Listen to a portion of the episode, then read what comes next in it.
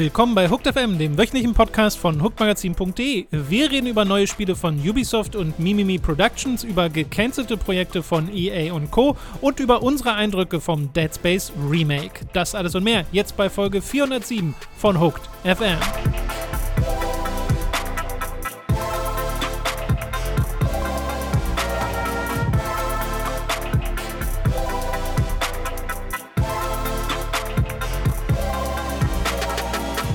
Wir begrüßen euch bei einer weiteren Folge Hooked FM. Ich bin Tom, neben mir sitzt der Robin. Hallo.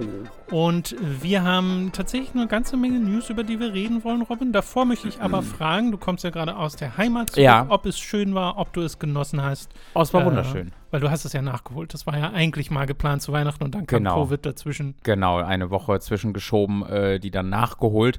Äh, ich habe jetzt genau, also heute ist ja dann die Sonne endlich mal rausgekommen, ja Oh, auch hier in Berlin. schön, ja. Ist parallel auch in meiner Heimat und äh, ich hatte dann eine graue Woche erwischt. War aber gar nicht schlimm. Bin da viel, ich war sehr viel spazieren. Äh, ich habe mich einmal so ein bisschen verlaufen. Ähm, da bin ich, glaube ich, Verlaufen. ja, da bin ich zwei Stunden lang durch die Gegend gelaufen. Also jetzt nicht panisch verlaufen, sondern halt so, Aber wirklich im Sinne von, wo bin ich eigentlich? ja, ja. Ich bin halt- aber halt so ein bisschen mit der Intention auch, weil ich dachte mir so, hier sind diese Felder, da war ich noch nicht. Ich laufe mal hier lang. Und dann war es einmal links und rechts. Und okay, ich weiß gar nicht mehr, wo ich jetzt bin. Oh no. Und dann war ich direkt vor der Autobahn. Also hier wollte ich eigentlich nicht sein. Ähm, und äh, hab's dann wieder zurückgeschafft, zwei Stunden durch die Gegend gelaufen. Hat sich super angefühlt, viele Enten gehört, äh, viele Ziegen gesehen. Oh. Äh, es war Oh. wirklich ganz wunderbar. Irgendwann hat mich jemand angesprochen, irgendwie am vierten Tag meines Urlaubs, eine Frau, die ich noch nie gesehen habe vom Reiterhof, die so meinte, ja, du, äh, du, du läufst, du bist hier ja öfter, ne? Ich habe gesagt, nee, ich glaube, das verwechselt zu mich. Äh, ich bin in Berlin eigentlich. Ich meinte Oh, so, du hättest mitspielen ja, die meinte, nee, nee, ich meine die letzten Tage. Ich Ah. bin halt durch die Gegend spaziert, habe niemanden gesehen, dachte mir so, oh, ich bin komplett alleine. Auf ganz dünnes Berg wusste Bescheid, Ja, dass ja, ja. der langhaarige, ein langhaariger Typ gerade durch die Gegend Ein tingelt. Mensch hat dich gesehen und es hat sich sofort Ja. verbreitet. Äh, Darf ich noch eine Anekdote erzählen, bevor wir zu einem Podcast kommen, weil das äh, war ein hervorragendes Erlebnis und zwar ähm, hat eines Abends äh, die Tür geklingelt immer bei meinem Elternhaus und ich habe dann die Wohnungstür geöffnet und da stand eine, eine, eine Dame, die ich ebenfalls noch nie in meinem Leben gesehen habe, stand dort mit einem so richtigen, so einem fetten, so einem richtig fetten Block Salami. So ein richtig fetter, eingeschweißter. Salami-Block und hat meinte so, ah, hier, bevor du wieder zurück nach Berlin fährst. Schönen Abend noch. Ich so, was ist los? Ähm, und dann war das halt eine, äh, ei- eine Dame, die in dem Markt, beim Markt arbeitet, der einmal die Woche stattfindet, ein Ja. Open-Air-Markt, Ja, äh, ja. die halt auch bei der Metzgerei arbeitet, die die Nachbarin ist von meinen Großeltern und deswegen natürlich auch meine Eltern kennt. Und meine Mutter wusste, dass mir diese Salami gut schmeckt, deswegen hat die vorher die Salami dort bestellt, dann hat sie die aber vergessen mitzubringen zum Markt, also kam die dann Freitagabends um 20 Uhr zu unserer Wohnung und hat diesen Block Salami vorbeigebracht und ich war wirklich so, Alter, das ist so eine andere Welt, Ja, in ja. der ich existiere. Ich wollte gerade sagen. Also hast du jetzt einen Block Salami im Zug mitge... Ich habe mir schönen Block Salami mitgenommen. Oh, schön. Äh, Lucy, ich habe was mitgebracht. ja, so Womp. was wirklich. ja, das war also es war wirklich schön. Ich hoffe, du hattest ähm, auch eine Woche. Du hast ja äh, auch viel geplant und leider ist dann auch einiges nicht so geklappt wie, wie, wie geplant. Äh, ich Ja. hoffe, es war nicht so, so stressig, den, den ich dir da aufgeladen habe, den Stress. Nee, äh, das jetzt nicht, aber es war wirklich, das habt ihr jetzt nicht mitbekommen, aber es waren viele Sachen geplant, auch mit Podcast-Vertretung. Mhm. Wir nehmen ja hier einen Tag später auf, aber ähm, hat alles nicht geklappt. Ist jetzt nicht so schlimm, wir nehmen jetzt halt am Dienstag auf und ihr hört das dann am Dienstagabend und das ist auch okay. Ja. Aber äh, es war so ein bisschen, äh, es ist so, ich habe so Steine aufgebaut Mhm. und die wurden nach und nach wieder abgenommen. Voll, voll. Und ich habe mich auf anderen- all diese Steine auch von sehr anderen gefreut. Mächten. Äh, und dann leider ohne dein Zutun. Immerhin hat der Stream mit Mats geklappt. Ja, das hat mich auch sehr Da gefreut. hatte, ich, da hatte ich auch sehr viel Freude dran. Besten Mats. Äh, so, genau. Ja. Und ähm, wir kommen nachher tatsächlich nochmal auf Salami zurück, was ich sehr lustig finde. Aber äh, da könnt ihr euch schon drauf Eine freuen. Absicht. Äh, wir fangen jetzt an mit den News, angefangen mit einem etwas, das wir nachholen müssen, weil das eigentlich schon in der vorletzten Woche passiert ist und wir haben es nicht äh, mitgenommen. Wir hätten es aber mitnehmen sollen, nämlich Shadow Gambit The Cursed Crew, das neue Spiel von Mimimi Productions. Falls ihr nicht mehr wisst, wer das waren, das waren die Macher von Shadow Tactics und von Desperados 3. Also die halten so in der Spieleindustrie die Fahne hoch für die Commandos-like-Spiele, Stealth-Strategy. Äh, also diese ja- Spiele mit du gesagt, dass sie auch Top-Down-Perspektive. Kommandos gemacht hatten?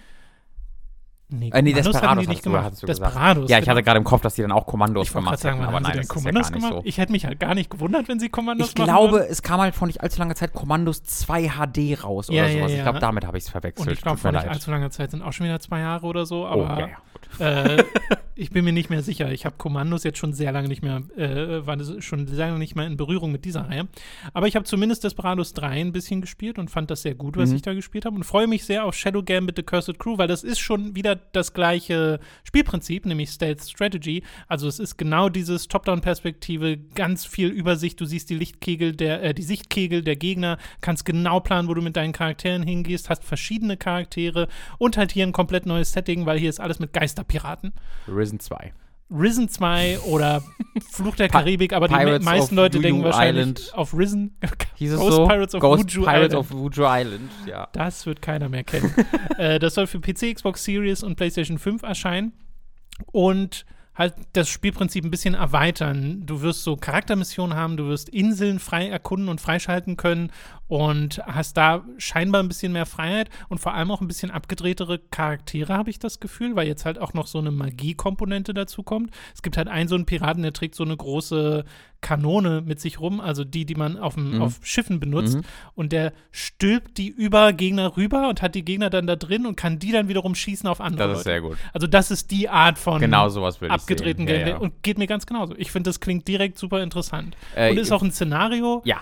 Was mir ein bisschen mehr liegt als Western. Ich frage mich, ob es einen besseren Namen gegeben hätte als Shadow Gambit. Das ist so nichtssagend für mich. Äh, Gambit verbinde ich jetzt nicht mit Geisterpiraten. Ich finde, Shadow Gambit klingt nach einem Mobile-Spiel. Voll, exakt. Das klingt nach, das klingt halt nach Raid Shadow Legends oder wie es Ja, heißt oder sowas. so. Ähm, da war Shadow Tactics so ein bisschen äh, snappier. Ähm, aber ich freue mich einfach sehr, dass da ein, ähm, ein Team halt so ein bisschen seine Berufung gefunden hat äh, und dann ja auch große Wirklich? Erfolge damit gefeiert hat. Ich selbst habe äh, bei äh, Desperados 3 nur die Demo gespielt, aber von Shadow Tactics habe ich mehr gespielt Mhm. ähm, und bin jemand, der in dem Genre gar nicht zu Hause ist. Also ich liebe ja Stealth-Games, aber halt nie, diese Taktik-Stealth-Games habe ich nie äh, mit interagiert vorher und hatte da viel, viel Freude mit, weil die ja auch so viel mehr sind, als man so, als ich da rein interpretieren würde, weil ja dann sie dann doch wirklich großen Fokus auf Storytelling legen äh, mit ihren Charakteren. Also einen großen Fokus ist zu viel gesagt, aber ähm, mehr als ich da denken würde. Das spielt eine Rolle, ja. Und sie haben echt, echt, echt angenehme Production Values. Also sie sehen auch echt hübsch aus, diese Spiele. ja. Und die Bedienbarkeit ist so gut. Ja. Also das ist ja das Krasse, weil du, wenn ich denke an die alten Spiele wie Kommandos oder sowas, dann Mhm. denke ich halt an Frust. Ja. Zwar auch an Faszination, aber eben auch viel an Frust. Und diesen Frustpart nehmen sie ja sehr raus, indem sie die Spielbarkeit und Bedienbarkeit so angenehm gemacht haben, indem die Spiele unglaublich gut lesbar sind. Mhm. Du weißt immer genau, was passiert. Und das ist ja auch ihr Mantra so ein bisschen, dass wenn du stirbst, du genau weißt, okay, warum ist das jetzt passiert? Und es ist nicht, weil das Spiel irgendwie jetzt gerade billig war, sondern Ja. Weil da nachvollziehbar bestimmte Ereignisse passiert sind. Und das wollen sie hier halt auch wieder machen. Übrigens Mhm. auch sehr sympathische Art der Ankündigung. Es gibt einen CG-Trailer und Mhm. direkt ein ausführliches Gameplay, Schön. wo jemand mit auch sehr sympathischem deutschen Akzent in Englisch erklärt, äh, was, die, äh, was das Spiel so kann. Ja. Deswegen, da äh, wird gerade viel richtig gemacht, habe ich das Gefühl. Voll. Mir ist dadurch gerade eine andere Ankündigung noch eingefallen, die ist auch, die so sehr unter dem Radar ist, die ich nie Oh. in meiner Mail gesehen habe, wegen, weil wir gerade über Taktikspiele reden. Ja, Sorry, dass mir das ja, jetzt ja. erst einfällt. Ähm, es wurde nämlich gepublished von Dedelic ein Spiel namens Capes angekündigt. Also wie die Capes? Die Superhelden tragen. Ja. Ähm, das wird entwickelt von dem Team, was vorher die beiden Hands of Fate Spiele gemacht hat. Vielleicht erinnerst du dich. Die Oh, sind ja, dann ja. ja, irgendwie, äh, das war dann der zweite Teil war dann nicht so erfolgreich wie gewünscht und Ich auch äh, gar nicht mitbekommen. äh, das, oder das ist zumindest der Director. Ich weiß nicht, ob es der komplette Team, äh, das komplette Team ist. Und das ist, das ist wirklich straight up einfach ähm, Midnight Suns.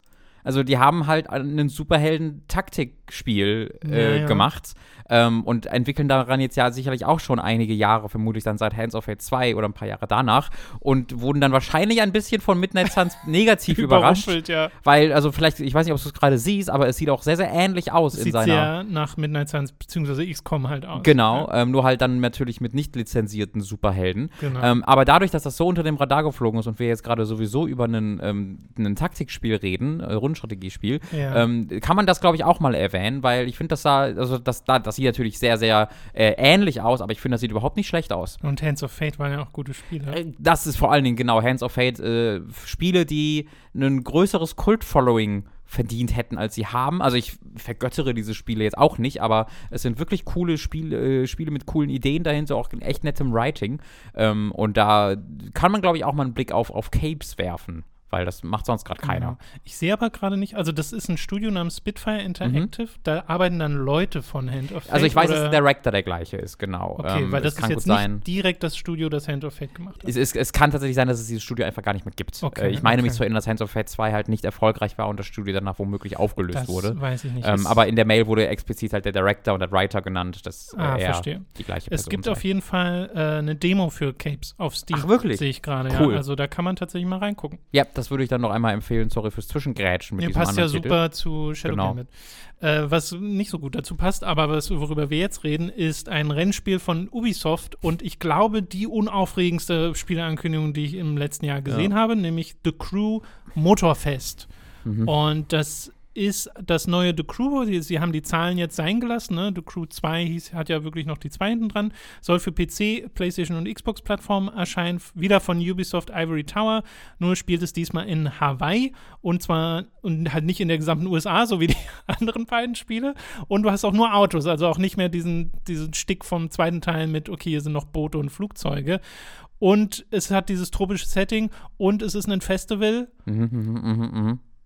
Kommt mir irgendwie bekannt vor. Kommt mir auch irgendwie bekannt vor, nur dass es halt deutlich weniger spektakulär aussieht als Forza Horizon. Ja. Äh, Und ja sie zeigen ja auch nichts. Es gibt ja, Ja. dann irgendwie 50 Sekunden Trailer Ja, dazu und dann sagen sie hier, unsere Alpha-Tests st- closed starten jetzt demnächst, könnt ihr euch anmelden, beziehungsweise ich glaube, jetzt laufen sogar schon welche.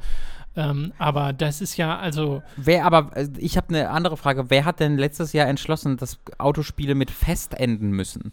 Warum ist denn jetzt plötzlich, warum sind wir denn im Fest-Country? Weil das, wir haben Wreckfest. wir haben Stuntfest und jetzt haben wir noch Stimmt. Carfest hieß es, ne? Motorfest. Und Motorfest, sorry. ähm, und die haben alle nichts miteinander zu tun. Ich war schon bei Stuntfest so, hey, warte mal, ihr könnt doch nicht einfach Stuntfest machen, dann hat es Ja, nichts ja. mit Wreckfest zu tun. Und jetzt dazu haben wir noch Motorfest. Ich finde, das klingt super seltsam äh, und ist halt, also es wirkt wie eine sehr halbherzige Fortsetzung dieser Reihe. sehr. Ähm, Wreck, äh, Wreckfest, siehst du? Jetzt sind wir nämlich da. also es muss doch auch gar nicht mehr The Crew sein, oder? Nee, Theoretisch. Crew 2 hat ja wirklich sehr lange, sehr viel mehr Support bekommen, als man das dem vielleicht Ja. zutrauen würde. Ähm, und war dann ja offensichtlich äh, erfolgreich genug, dass es dann auch nochmal einen Sequel bekommt. Aber Crew ähm, 2 hatte vor allem diese 60 FPS-Patches auf den Konsolen bekommen, was dann Gen. in 27p lief oder so. das war wirklich insane, ja. Und das mein, wenn ich jetzt richtig gesehen habe, du sagtest ja auch Plattformen, ist es ja auch im PS4, Xbox One angekündigt. Ähm, Ja, ich glaube, sie.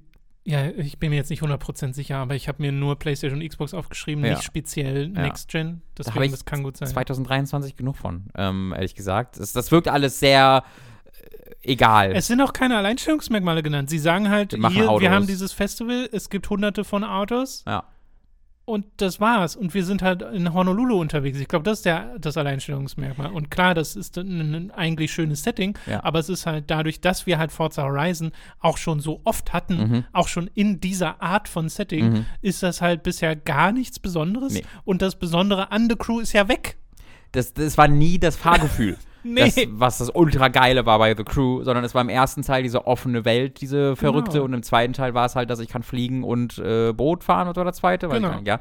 Ähm, und ja, dass man das dann unkommentiert einfach weglässt und halt sagt, jetzt machen wir das. Es erscheint seltsam. Ich würde mich ehrlich gesagt nicht überraschen, wenn das irgendwie 20 Euro kostet und komplett auf Games as a Service ausgelegt sein könnte. Free-to-play Ähm, gleich. genau halt, oder vielleicht direkt Free-to-Play. Ähm, ich würde vermuten, das hätten sie direkt gesagt, aber es wirkt für mich Ja. sehr wie so ein Titel, ähm, der mit 37 Battle Passes und kommt und direkt voll darauf ausgerichtet ist.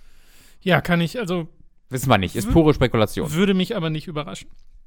Aber lass uns mal weitermachen, weil ich will nicht mehr über The Crew Motorfest reden, Mhm. sondern lieber über Titanfall. Yay, gerne. Hell yeah. Titanfall, Tom, ich liebe Titanfall. Ja, ja, ja. EA nicht. Wow. Äh, die haben nämlich jetzt ein Spin-off von Titanfall bzw. von Apex Legends gecancelt. Es sollte nämlich mal ein Singleplayer-Spiel kommen im Apex-Titanfall-Universum. Allein das zu sagen, gibt mir schon Bauchschmerzen, muss ich sagen. Äh, das haben jetzt nämlich Bloomberg berichtet, dass das wohl intern gecancelt wurde. Es war halt noch nicht mal angekündigt, deswegen wissen wir noch nicht, was da detailliert uns jetzt verloren geht. Äh, aber 50 Leute sollen daran gearbeitet haben. Denen werden jetzt wohl neue Positionen innerhalb von EA angeboten, weil es ja dieses Spiel dann nicht mehr gibt und diese Jobs nicht mehr. Und das war ursprünglich mal unter der Führung von Mohammad Alawi, der allerdings auch schon im Frühjahr 2022 Hm. äh, EA verlassen hat. Und das ist auch nicht das Einzige, was EA canceln, denn sie haben auch gesagt, das Mobile Apex-Spiel geht offline und das Battlefield Mobile-Spiel wurde gecancelt. Und das reiht sich alles ein in die generellen Spieleabbrüche, die in den letzten Wochen und Monaten stattfinden. Wir haben erst neulich über Avengers geredet, das Mhm. in diesem Jahr den Service beenden wird. Äh, Knockout City wird den Service beenden. Rumbleverse, was gerade erst gestartet ist, gefühlt, wird den Service beenden. Und diese Reihe geht noch eine Weile weiter.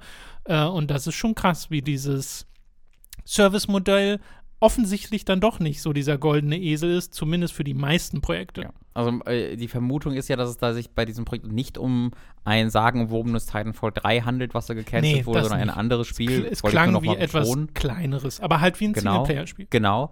Ähm, und äh, ja, bei diesen gesamt ganzen Games as a Service ähm, an, an, in Klammern, Kündigungen, das ist ein bisschen- ein bisschen Humor für euch, ähm, gibt es ja auch noch ein bisschen unterschiedliche so Tragweiten der Ankündigungen, weil wir haben halt sowas wie Avengers, wo ich dann so der Meinung bin, ja gut, das war jetzt drei Jahre draußen und da hat ganz viel Support bekommen, so, da Ja, kann man ein Spiel auch ruhig absolut. mal aufhören zu unterstützen. Äh, und es bleibt ja auch online und spielbar, es bekommt nur keinen neuen Content, wenn ich das richtig im Kopf Genau. habe.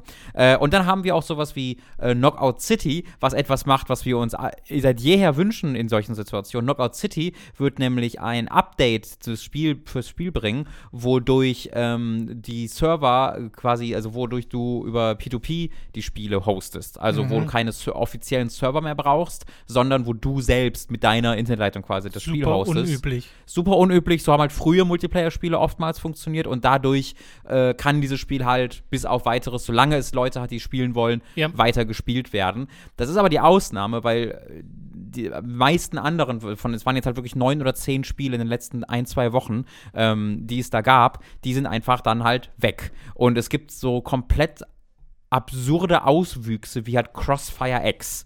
Ähm, und Crossfire X ist ja dieses Xbox-exklusive äh, Shooter-Dingens. Mhm. Crossfire eigentlich, ich glaube, ein südkoreanischer Counter-Strike-Klon auf dem PC, äh, der dann jetzt mal eine Konsolenversion bekommen hat, ähm, halt vor allen Dingen Multiplayer. Aber das hat jetzt zwei Singleplayer-Kampagnen auch bekommen, die Mhm. da von Remedy als Auftragsarbeit gemacht wurden, die überhaupt nicht toll oder speziell waren oder sehr vergessenswert waren. Aber dieses Spiel ist so gebaut, dass die Singleplayer-Kampagnen, die beiden, an den Online-Multiplayer gekoppelt sind. Und wenn das Spiel offline geht, sind die Singleplayer- Singleplayer-Kampagne auch offline. Das heißt, auch wenn du sie hast und gekauft hast, kannst du sie nicht mehr spielen. Mhm. Die sind nicht mehr spielbar ab dem Tag, in dem das Spiel offline geht. Äh, und an dem Tag der Ankündigung, dass das passiert, haben sie sie auch direkt vom Store genommen. Also du konntest sie schon ab dem Tag dann auch nicht mehr nachholen oder kaufen. Ja, ja. Ähm, und das ist halt wirklich äh, völlig, völlig absurd, äh, wo dann, weil ich hatte dann so eine direkt so eine Neugierde und dachte mir, ja komm, dann gucke ich mir die jetzt mal äh, nochmal näher an. Den, eine der Kampagnen habe ich damals irgendwie eine halbe Stunde gespielt. Konnte ich dann nicht mehr. Äh, ich konnte mir die zweite Kampagne einfach nicht mehr kaufen. Ähm, das ist ein, ein großes Desaster, wenn man sich auch Rumbleverse anguckt. Das war von dem, was ich gesehen habe, ein echt cooles Battle Royale-Spiel. Ähm, ich habe das ja kurz gespielt. Ja. Das soll ja, das, da war der Gedanke, ja, wir machen ein Fighting Game als Battle Royale. So Ja. Mhm. ein bisschen. Ne? Auch Iron Galaxy, die Leute, die Killer Instinct äh, Ja. das letzte mitentwickelt haben. Und äh, was mich bei Rumbleverse persönlich abgestoßen hat, war absolut der Artstyle. Hm. Ich fand das Spiel super hässlich. Ja. Äh, diese Charakterdesigns, das äh, ging, finde ich, gar nicht. Äh, deswegen war mein Interesse dann nicht so hoch. Das Mhm. hat sich da aber tatsächlich okay gespielt und es ist ein interessantes Konzept gewesen und die Leute hatten auch Spaß damit, aber es waren halt nicht genug. Und äh, deswegen geht das jetzt offline. Äh, auch da allerdings mit Formulierung von Iron Galaxy in ihrem Abschiedsdings, dass sie damit schon noch was machen wollen, so Mhm. klingt es zumindest. Äh, deswegen ist da momentan die Spekulation, okay, holen die sich irgendwie die Rechte selber da dran oder so, was passiert da hinter den Kulissen, äh, das wissen wir dann nicht. Aber es ist natürlich dieses Ding von wegen, das sind halt Spiele, die sind nicht gemacht für die Ewigkeit, Mhm. sondern genau das Gegenteil. Die sind gemacht für kurz, ähm, ja, für kurzen, unmittelbaren äh, Erfolg oder zumindest kurzfristigen. Und der Gedanke ist natürlich, dass sie mehrere Jahre supported werden und ein, zwei, drei Spiele schaffen das auch, aber ganz viele, wie wir hier sehen, schaffen das halt nicht. Ja. Und dann sind sie halt weg. Ja. Und wenn dann jetzt noch Singleplayer-Kampagnen, die da dran gekoppelt sind, auch noch offline gehen, Ja. was soll denn das? Es ist ähm, bescheuert und ich glaube, also ich glaube nicht, für mich ist es völlig ähm, eine, also alternativlos, dass wir in zehn Jahren auch mit sehr viel verwirrtem Amüsement auf diese Zeit zurückdenken, so wie wir halt jetzt auf ähm, äh, Gebrauchtspiel-Codes sind in, äh, also diese Multipla Online-Multiplayer-Codes sind in Verpackungen drin und sowas. Also ich Ja, habe das der Gefühl, Online-Pass. Online-Pass, genau, das Genau. war's. Ähm, ich habe voll das Gefühl, diese, diese ganz große Welle von alles muss halt Games of Games as a Service sein, ähm, ist halt auch etwas, was wir, wo wir uns gerade dabei befinden, so ein bisschen rauszukommen, obwohl wir Ja, immer noch sehr, sehr es- viele Jemand haben. muss es noch Ubisoft sagen. Man muss es noch, irgendwie muss es noch Ubisoft sagen, bitte, bitte, bitte. Ähm, aber sie müssen halt äh, noch Skull Bones veröffentlichen und dann haben sie es, glaube ich, auch verstanden, wenn das dann floppt. Ähm, und ich glaube, da blicken wir sehr amüsiert drauf und verwirrt drauf in einigen Jahren. Ja, also natürlich dann schade hoffe um es die Spiele, die da verloren gehen. Aber sowas wie Knockout City sind dann schöne Ausnahmen. Ja. Wir haben eine Spieleverschiebung noch von I ebenfalls EA, nämlich Star Wars Jedi Survivor. Sollte ursprünglich im März erscheinen, am 17. März, kommt jetzt erst am 28. April, wurde also ein bisschen mehr als einen Monat verschoben, erscheint damit am exakt gleichen Tag wie Dead Island 2. Ach ja, ja, aber ich glaube, aber es ist weiter weg von Legend of Zelda jetzt, oder? Kommt das nicht Äh, auch im, im, im Mitte März irgendwann raus? Oh Gott, habe ich den Zelda, du fragst da Sachen, Robin. Ich glaube, es war sehr nah, also es wirkt nicht so, weil wir halt immer noch nichts wissen das, über was ich Zelda. gerade machen wollte, ich wollte nach Breath of the Wild 2 Ja. gucken. Würde es aber auch finden, bin ich mir sicher. Weil das ist doch erst später. Nee, 12. Mai kommt. Mai erst, Ja, nicht ja, März. ja. Okay, ja, dann hat das, damit, hat das damit ja nichts zu tun. Äh, ich hatte mir irgendwie gedacht, ob es irgend, irgendwas zusammenhing im März, aber ähm, ich glaube, das April scheint mir trotzdem eigentlich ein ziemlich safer. Monat zu sein. Also solche Spieleverschiebungen stören mich auch gar nicht mehr. Also schon seit Jahren nicht mehr. Denke ich mir so, nee, Spiele haben wir die ganze Zeit immer viel zu viele. Äh, deswegen, wenn es ein bisschen später kommt, äh, ist mir das auch recht. Ich freue mich nach wie vor drauf auf das Spiel. Äh, wir hatten außerdem noch ein Release-Datum jetzt bekommen für Darkest Dungeon 2. Das ist sehr nah dran an Zelda. Das kommt nämlich am 8. Mai raus. Die Mhm. Version 1.0 war ja in Early Access. Äh, erstmal nur für den PC, also auf Steam und im Epic Game Store. Es gibt jetzt auch für dieses Spiel eine Demo, die man Mhm. spielen kann. Und auf Darkest Dungeon 2 freue ich mich ein bisschen. Ich habe den Early Access-Kram mir gar nicht groß angeguckt. Ich weiß, Leo hat das ja auch schon mal gestreamt und so. Aber äh, ich wollte da auf die fertige Mhm. Version warten, weil bei Darkest Dungeon habe ich mich an der Early Access-Version schon so satt gespielt, Ja. dass ich dann die Hauptversion kaum noch gespielt habe.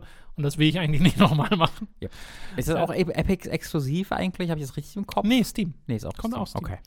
Äh, und dann haben wir eine Neuigkeit von Xbox, weil die nehmen diverse Spiele, 45 Stück sind es hierzulande, äh, vom Xbox 360 Marktplatz, die man dann wirklich nicht mehr äh, kaufen und her also herunterladen kann man sie, wenn man sie schon mal gekauft hat. Mhm. Aber man kann sie nicht mehr neu kaufen. Ja. Sie werden äh, delistet. Aber wirklich nur vom 360-Marktplatz. Also die rückwärtskompatiblen Spiele, die es auf Xbox One oder auf der Series äh, gibt, die dort spielbar sind, die gibt es auch nach wie vor. Könnt ihr euch da immer noch holen. Ja, mit einem Zumindest- nicht ganz. Naja, mit einem Sternchen, ne? Das Ja. gilt nicht für alle. Genau, Irgendwie also- so war das doch. An nicht alle rückwärtskompatiblen Spiele kann man auch kaufen im Xbox One Store. Äh, das ist da das Problem. Genau. Äh, das heißt, du hast sowas wie äh, Skate 2 oder Daytona USA. Ähm, das Ja. sind Spiele, die auch auf Xbox One und Xbox Series funktionieren, die aber nicht digital im Xbox One Store erhältlich sind. Das heißt, äh, die wurden jetzt gestern, wenn ich mich richtig äh, ersinne, gedelistet aus dem 360 Store und sind damit nicht mehr digital erhältlich. Es gab halt, äh, im, im Großen und Ganzen ist das eigentlich nicht so eine krasse News, weil die allermeisten dieser Spiele sind erhältlich auf, Mhm. der, auf der Xbox One oder Xbox Series. Ähm, ähm, wenn nicht, sind die dann meistens zumindest als Retail verfügbar, wie halt bei Skate 2 zum Beispiel. Aber es gab auch eine Handvoll von Spielen, die äh, es dann äh, da bei auf der 360 oder auf der Xbox allgemein nur digital im 360 Store gab, die jetzt halt nicht mehr auf der Xbox erhältlich sind. Die Genau. haben dann meistens trotzdem äh, irgendwie vielleicht einen Steam-Port oder eine PS3-Version bekommen. Mir fällt da sowas wie Blood of the Werewolf ein. Ähm, aber es gibt eine Handvoll Spiele, wenn ich mich richtig gesehen die dadurch tatsächlich verschwunden sind. Genau, und ich aber man konnte sie noch runterladen oder konnte man sie nicht mehr Man kann runterladen? sie noch runterladen, 360? wenn man sie gekauft hat. Auf der 360. Die nicht rückwärtskompatiblen meinst du? Ja. Ja, die, also das müsste alles, soweit ich weiß, funktionieren. Okay. Ja. Äh, da war ich mir jetzt nicht mehr sicher. Aber ja, es ist halt nicht ganz dieses Doom and Gloom-Ding, wie wir es mal hatten bei der Ankündigung von Sony, die gesagt haben, wir nehmen hier ganz viel Kram Mhm. runter und man, da haben sie sich ja dann noch umüberzeugen lassen. Mhm. Aber ähm, hier gibt es jetzt auch nicht die ganz große Welle, weil es halt Ja. nicht so viele Leute tangiert, weil da müsste man schon wirklich nur noch auf der 360 spielen und ich glaube, das machen nicht so viele. Aber sowas wie Daytona USA ist halt schon schade, weil da wünsche ich mir eigentlich eher noch mal eine geupdatete Form, weil es gibt ja diese Sega Ages Collection Mhm. und ich hatte gehofft, dass irgendwann Daytona USA daran kommt. Mhm. War bisher nicht der Fall, vielleicht Lizenz oder sonst irgendwas, äh, was dazwischen kommt. Oder dass wir mal Daytona USA 2001 bekommen, den Dreamcast-Ableger von dem Spiel, weil ich habe das Spiel, ich habe Daytona USA auf PlayStation 3 und auf der Xbox Mhm. 360, also da bin ich schon safe, bin ich schon Mhm. glücklich mit. Aber ich weiß auch, wie ich damals bei der Xbox erstmal auf die Xbox 360 musste, weil auch im Webbrowser hat das Kaufen nicht funktioniert. Ich musste meine 360 anschmeißen, um Daytona USA zu kaufen. Mit dem Webbrowser, das kann ich übrigens auch nochmal sagen, ich habe ich hab mir zum Beispiel Blood of the Werewolf gekauft, das habe ich glaube ich schon mal erwähnt. Das liegt daran, dass der Webbrowser nicht damit klarkommt, Ja, dass ja. unsere Werbung mit Komma geschrieben wird und Genau. nicht mit Punkt. Das sorgt dafür, dass du in einem, äh, in einem Endless Reloading Cycle drin steckst. Es gibt einen Reddit-Post, wo jemand ein kleines, also wirklich ein kurzes Skript quasi geschrieben hat, ähm, dass man in, äh, äh, wie heißt denn das nochmal, Tape Taper Monkey heißt es, glaube ich. Das ist so ein Addon, das halt so Skripte da dann Mhm. ausführt, wo du das dann reinladen kannst. Und dann kannst du, wenn du das aktivierst, im äh, Browser Store auch noch 360-Spiele kaufen. Das gibt es halt seit Jahren. Das Problem ist, wurde dann nie gefixt. Ähm, es gab aber ja auch diese Ankündigung von Microsoft, die sie dann zurückgenommen Ja, haben. habe ich ne? mir auch nochmal da aufgeschrieben. wir genau, die haben eine Message, äh, also die war tatsächlich schon veröffentlicht, Mhm. Äh, die wohl nicht veröffentlicht werden sollte oder sie haben sich da nochmal umentschieden. Auf jeden Fall äh, hieß es da, dass der 360 Store generell geschlossen werden sollte im Mai. Und jetzt ist es aber nur diese limitierte Zahl an Spielen und sie sagen, das sei halt ein Fehler gewesen, diese Message. Ja, es ist seltsam. Das machen ja gerade alle Tech-Riesen. Netflix hat so eine Sache rausgehauen, äh, dass sie jetzt halt blocken würden. Family Sharing über verschiedene Haushalte Mhm. haben sie zurückgenommen. Dann hat Amazon was veröffentlicht, dass halt alles teurer wird als an Prime. Haben sie wieder zurückgenommen. Und das funktioniert, also das war ein Fehler. Okay, also hat, hat jemand versehentlich diese Artikel geschrieben und eine Seite dafür angelegt oder was.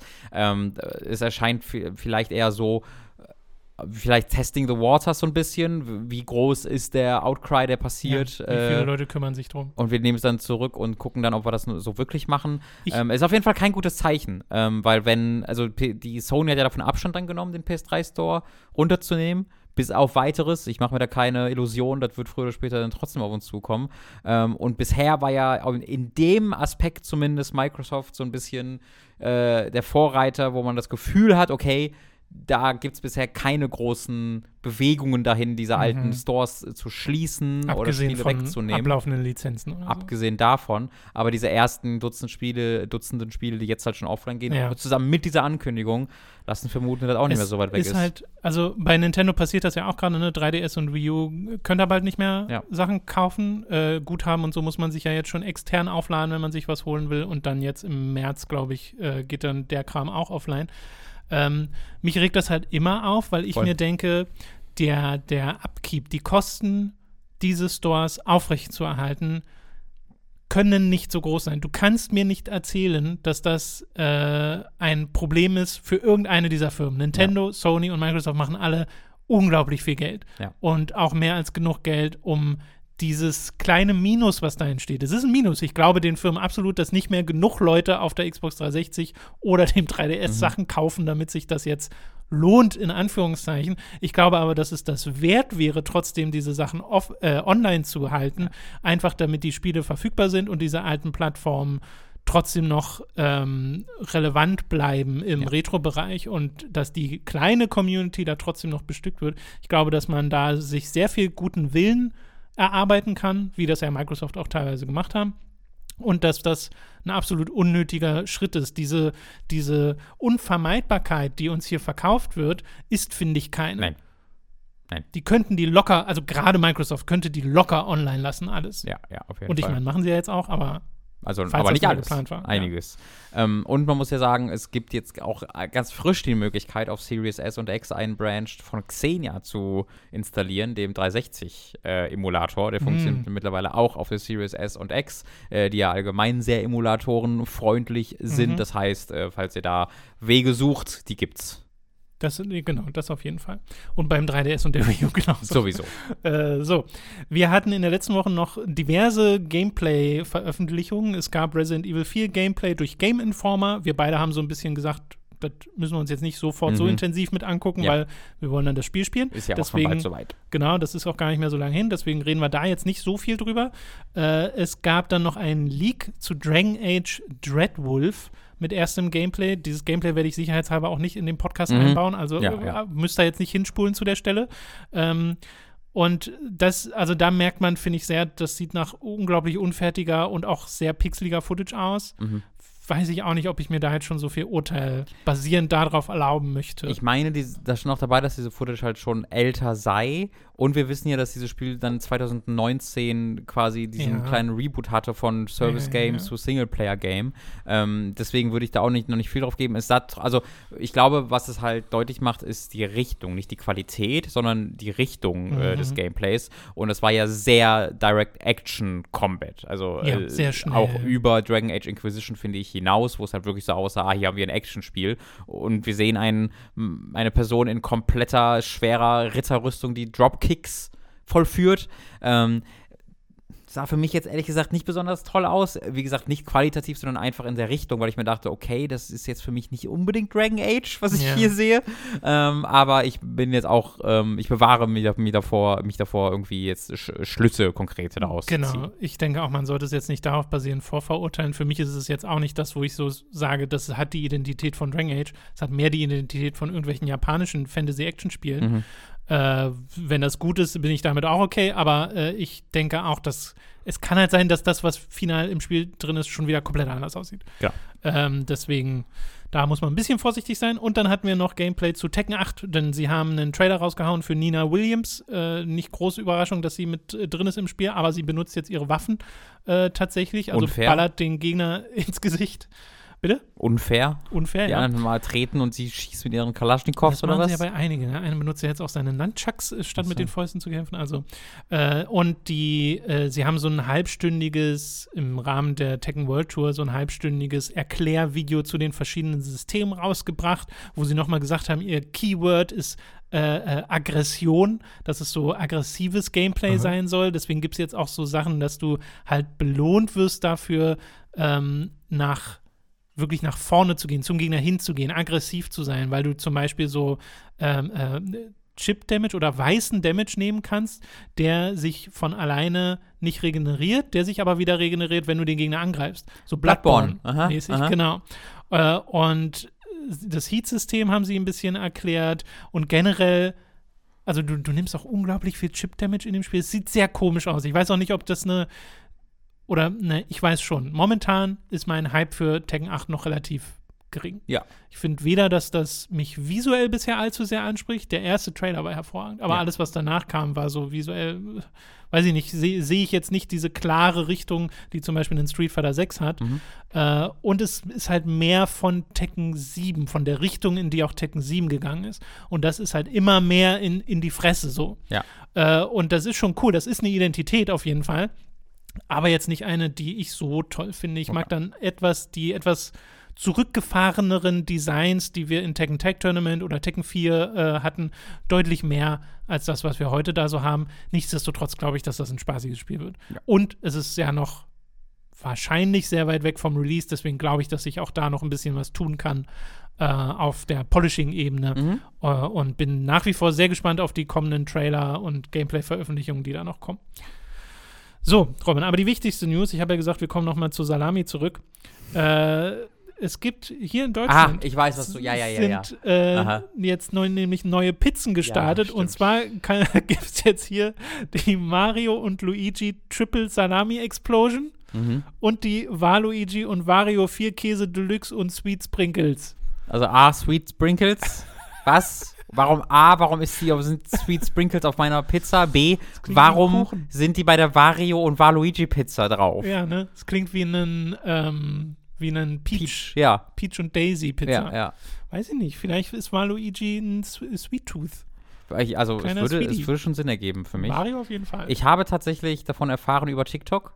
Ähm, weil mir ein TikTok an die, über Reset mir wurde ein TikTok gereicht. Ja, äh, ich habe so einen TikTok gesehen halt von so einem deutschen ähm, TikTok äh, Nahrungstester, ja. der halt wilde Nahrungsmittel oh, Hat er testet. die getestet? und der hat die halt getestet und, Und? du hast halt diese Packung, die macht er dir auf, aber das sind halt wirklich einfach Pizzen. Ja, also ja, da ist das sind keine Designs. dran. Ich habe dann gehofft irgendwie, okay, vielleicht ist dann Yoshis Kopf das, die Salami oder weißt du, irgend, irgendwas, wo dann in der Oh, das der wäre super. Wie so Bärchen, Ja, Wurstscheiben, nur halt genau. mit Mario. Das gibt's ja. Es gibt ja auch so Pombeeren, die dann irgendwie spezielle Designs haben und sowas. Ja, ja, das ja. das habe ich ja durchaus schon gesehen. Ich habe schon so, so Mario Chips mal irgendwie gegessen, die so Designs hatten.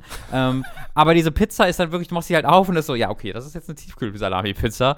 Ähm, das finde ich ein bisschen schade, aber ist eine schöne Verpackung, die man da kriegen kann. Und es ist halt sehr seltsam, dass es sie nur in Deutschland gerade gibt, scheinbar. ja, das ist das äh, also ist, sind wir uns alle nicht sicher. Aber so- ich so habe hab ich nur in Deutschland was dazu gesehen. Genau, der ja. Reset Era Thread war auch so. In Deutschland sind jetzt diese Pizzen erschienen und Ja. es gibt diesen deutschen Tweet. ja. Äh, und da sieht man die Designs davon und es sind halt wirklich einfach Pizzen in Mario-Packungen. Genau. Da muss man sich jetzt nicht mehr von erwarten.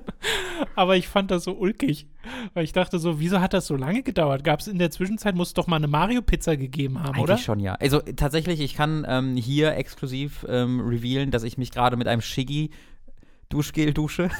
Oh.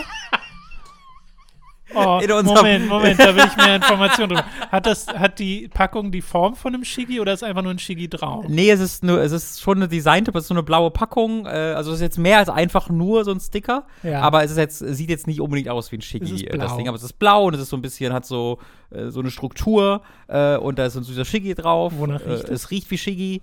Ähm, Naja. Ich kann es ja nicht sagen, es, riecht, es ist halt ein Kinderduschgel, deswegen riecht es nach irg irgendeinem Nonsens, den ich nicht zuordnen kann, ehrlich gesagt. Äh, aber es gab halt im Netto ein Pikachu und ein Shigi-Duschgel äh, und dann wurde mir einmal das Shigi-Duschgel Ja. mitgebracht. Ich bin völlig Da müssen wir eigentlich so einen Test machen, wie mit Excited Parfums gewesen. von Sonic. Yes, Duschtest, Tom. Duschtest. Das ist, da ist, also geht nicht auf YouTube oder auf Twitch, aber wir finden eine andere Plattform, wo wir das machen können. So, also ihr könnt jetzt Mario-Pizzen essen. Falls ihr die gegessen habt, sagt mal Bescheid, wie die schmecken. Mhm. Ich schätze mal wie Salami-Pizza und wie eine Vier-Käse-Pizza mit süßen Sprinkles. Das, ist- das verwirrt mich immer noch. Was für süße Sprinkles. Naja, was heißt, und süß ich finde schon zusammen. Süße passt Aber ich finde, aus süße Sprinkles ist nicht genug Information. Was Ja. ist ein süßer Sprinkle? Alles. Das kann Schokolade sein, das kann so eine Zuckerkugel sein, das, stimmt. kann eine durchgebratene Zwiebel sein, äh, die ja auch süß werden. Das könnte wirklich alles sein. ähm, ich würde gerne mehr wissen. Ja, ich nicht. Hm. Ähm, vielleicht gibt es ja irgendwann eine vegane Version davon, dann könnte ich davon auch was essen, Mhm. aber ich äh, wüsste nicht, welcher Charakter würde dazu passen. Piranha Vegan. Plant. Naja, halt so ein, so ein, ähm, so ein Yoshi mit ein, so einer einzelnen weinenden Träne, damit er halt nicht gegessen wird. Ja, oh. Weißt du? Ähm, ich, mich verwirrt halt ehrlich gesagt am meisten daran, dass es nicht die Filmdesigns hat. Ich hätte Das voll stimmt. gedacht, dass es einfach Als so ein. ich das gelesen habe, dachte ich auch, okay, das ist ein Film-Crossover. Ja, nee, hat nichts mit dem Film zu tun, ist Nein. einfach generelles Mario. Aber es gibt ja eh voll, also wirklich, ich sehe voll oft äh, Super Mario XY. Dass da dann Kekse oder ja, Chips ja, ja. oder sonst irgendwas, da sind die in Deutschland, Nintendo Deutschland ist da echt gut dabei. Krass. Nun gut, das soll es gewesen sein mit den News für diese Woche. Es ist wieder Zeit für eine kleine Werbepause. Zuallererst sei der Audible erwähnt. Mit dem Link audible.de schuckt bekommt ihr dort ein kostenloses Probeabo. Damit erhaltet ihr euer erstes Hörbuch für lau, das ihr auch über dieses Probierabonnement behalten könnt. Also merkt euch audible.de schuckt. Für Amazon haben wir ebenfalls einen Affiliate-Link, über den ihr Kram beim Online-Händler bestellen könnt. In der Beschreibung verlinkt haben wir euch die aktuellen Konsolen. Von dort könnt ihr aber auch nach anderen Dingen weiter shoppen. Und wo wir gerade beim Shoppen sind, unser Merch. Wie wäre es etwa mit einer Tasse mit schickem Hook-Logo oder Shirts, Mauspads und Co. mit Comic-Designs von uns? Das gibt es alles bei unserem Get Shirts Shop. Also schaut da mal vorbei. Ebenfalls vorbeischauen solltet ihr auf unseren YouTube-Kanälen von Hooked, unserem Let's Play-Kanal Time to 3 und unserem Twitch-Kanal Hooked Live. Bei Twitch sind wir jeden Donnerstag um 18 Uhr live. Außerdem gibt es unregelmäßige Streams, die rechtzeitig auf unserem Discord und dem Hooked Live-Channel angekündigt werden. Zuletzt streamte ich etwa mit Mats eine Runde Dead Space Remake. Außerdem gab es Teil 1 eurer Spiele des Jahres 2022 auf dem Hauptkanal. Teil 2 folgt diesen Freitag und auch Robins Goti-Videos stehen kurz bevor. All das wird erst durch eure Unterstützung auf patreon.com und steady.de möglich. Wir freuen uns auf euren Support. Alle relevanten Links findet ihr in der Beschreibung. Das war's mit der Werbung. Wir kommen zu den Spielen, die wir in der letzten Woche gespielt haben. Angefangen mit Dead Space Remake. Das habe ich nämlich durchgespielt. Äh, du hattest es ja zumindest angespielt, bevor du deine Ja, Heimreise noch, angetreten hast, genau. Und äh, ich habe das jetzt beendet und ich war am, also ich hatte so eine, ich habe so eine Kurve, äh, eine Motivationskurve durchgemacht mit Dead Space und zwar exakt die gleiche wie beim Originalspiel. Oh, okay. Das ist ja spannend, wenn es Äh, eigentlich so eine andere Erfahrung sein soll. Ja, weil am Anfang war es wirklich äh, diese Begeisterung Mhm. regelrecht, weil ich fand die Neuerungen toll mit dem Zero Gravity Kram, diese Mhm. Freiheit, die das ermöglicht. Und ich finde, das hat sich auch super gesteuert und äh, toll angefühlt. Und es sieht halt mega toll aus, das Spiel. Also gerade die Lichtstimmung in manchen Gegenden ist absurd gut, Mhm. äh, weil sie Dunkelheit und Licht ja auch wirklich effektiv nutzen, um zum Beispiel auch mal Gegner in Schatten zu hüllen, die dann aus dem Schatten heraustreten und dich erschrecken. Äh, und das funktioniert gerade am Anfang richtig, richtig gut. Ähm, und sie wollten ja der Ishimura ein größeres Zusammenhangsgefühl geben Mhm. durch die Art und Weise, wie sie äh, alles designt haben, weil jetzt alles miteinander verbunden ist. Ne? Diese Tram ist jetzt nicht mehr einfach nur ein Leveltrenner, sondern es gibt auch tatsächliche räumliche Verbindungen zwischen den verschiedenen Mhm. äh, Bereichen der Ishimura. Und das finde ich zumindest interessant. Effektiv hat es für meine Spielerfahrung jetzt nicht so eine große Auswirkung gemacht, weil sowohl deine Hauptmission als auch die paar neuen Nebenmissionen, die es gibt, funktionieren ja alle so, dass du die Ziele trackst. Ja. Und das heißt, du hast immer den rechten Stick, den du reindrückst, und dann kriegst du diese Benachrichtigung auf dem Boden, diese Mhm. Linie, die sich durch die Welt zieht und die dir sagt, hier geht's lang. Und auf die kannst du dich halt zu 99 Prozent verlassen. Das heißt, du brauchst die Karte nicht. Mhm. Außer um zu checken, welche Räume du vielleicht noch nicht dir angeguckt hast. Weil Ja. es gibt ja jetzt auch diese Security äh, Mhm. Clearance, die sie da erweitert haben. Äh, also ich glaube zumindest, dass sie die. Die gab es im Original nicht, ne? Nee, ne? Ja. Ja. Äh, und äh, das Zumindest heißt. nicht in dieser spielerischen Form. Genau, das heißt, das ist ja auch so ein, das wirkt aber auch wie so ein Aufsatz auf, okay, wir haben jetzt diese Spielwelt, die man frei begehen kann, also geben wir dir jetzt auch Gründe, wieder Nochmal nochmal zurückzugehen, zurückzugehen und zu gucken, was du hier verpasst hast. Hat mich jetzt nicht so gecatcht. Also ich habe die Nebenmissionen alle gemacht, äh, die es im Spiel gibt, weil es nicht so viele sind und äh, das ist durchaus managebar. Also ich hatte zum Schluss komplette Clearance, ich konnte überall hin auf dem Schiff. Äh, aber ich bin jetzt nicht, also als ich mir gedacht habe, okay, ich könnte jetzt hierhin zurück, Mhm. um diese eine Kiste zu öffnen, Mhm. Aber wirklich gar keine Lust zu. Und Sure. ich brauchte auch den Kram davon nicht. Und Aha. es hätte echt lange gedauert, weil du fährst sehr viele Fahrstühle, Ja. wartest immer noch darauf, dass Türen aufgehen, weil die Animation immer noch ein bisschen dauert. Also dieser, es Mhm. ist ja effektiv immer noch ein Ladescreen, der dadurch verdeckt wird, ähm, auch wenn das ein bisschen reduziert ist. Und ja, dadurch habe ich weder ein größeres Zusammenhangsgefühl für die Ishimura bekommen, noch hat für mich die Okay. Erkundung groß gegriffen, weil es ist halt kein Resident Evil in dem Sinne. Ne? Bei Resi habe ich ja wirklich, ich muss ja selber navigieren. Ich entdecke einen Ort, ich Mhm. muss, muss die Karte lesen, ich muss wissen, wo ich bin und ich lerne das auch, gerade in Resident Evil 1, 2 äh, und, und den Remakes zum Beispiel, äh, wo die Orte so eine starke Identität bekommen. Mhm. Und das finde ich war hier gar nicht der Fall. Dadurch, dass ich immer diesen Blinker habe, auf den ich mich verlassen kann und die Karte auch nicht so schön einfach Nee, lesbar und das übersichtlich ist, äh, war das für mich so eine Ä- Änderung und Neuerung, die ein bisschen ins Leere gelaufen ist. Äh, was mir sehr gut gefällt nach wie vor, ist die, die, sind die Grundpfeiler vom Kampfsystem.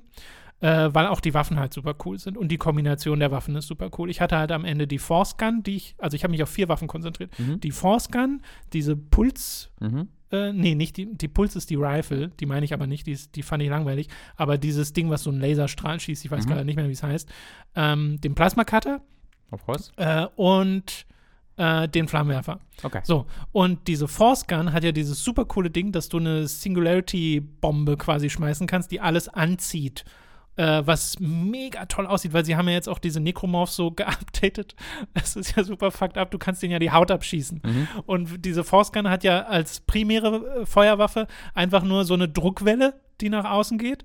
Und wenn du das auf einen Necromorph machst zum ersten Mal, dann wird dem einfach komplett die Haut abgezogen und dann steht danach so ein Geil. so ein, naja, nicht ein Gerippe, aber das ist ja schon noch Muskelfaser Ja. und so, aber es sieht halt übelst fucked up aus. Geil. Und wenn du das dann nochmal machst, also nochmal eine Druckwelle, dann fallen ihm wirklich die Gliedmaßen Ja, ab. ja.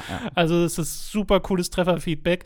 Und das Sekundärfeuer davon ist halt diese äh, Anziehungs-Singularity. Ähm, und das zu kombinieren mit der Feuerwand von dem Mhm. Flammenwerfer ist super gut, weil alle Mhm. Gegner kommen auf diesen einen Spot und dann hau ich da ein oder zwei Flammenwände rein und dann brutzeln die alle schön Mhm. weg. Und das fühlt sich einfach toll an, Robin. Also das ist wirklich mh, perfektes Action-Horror-Gameplay.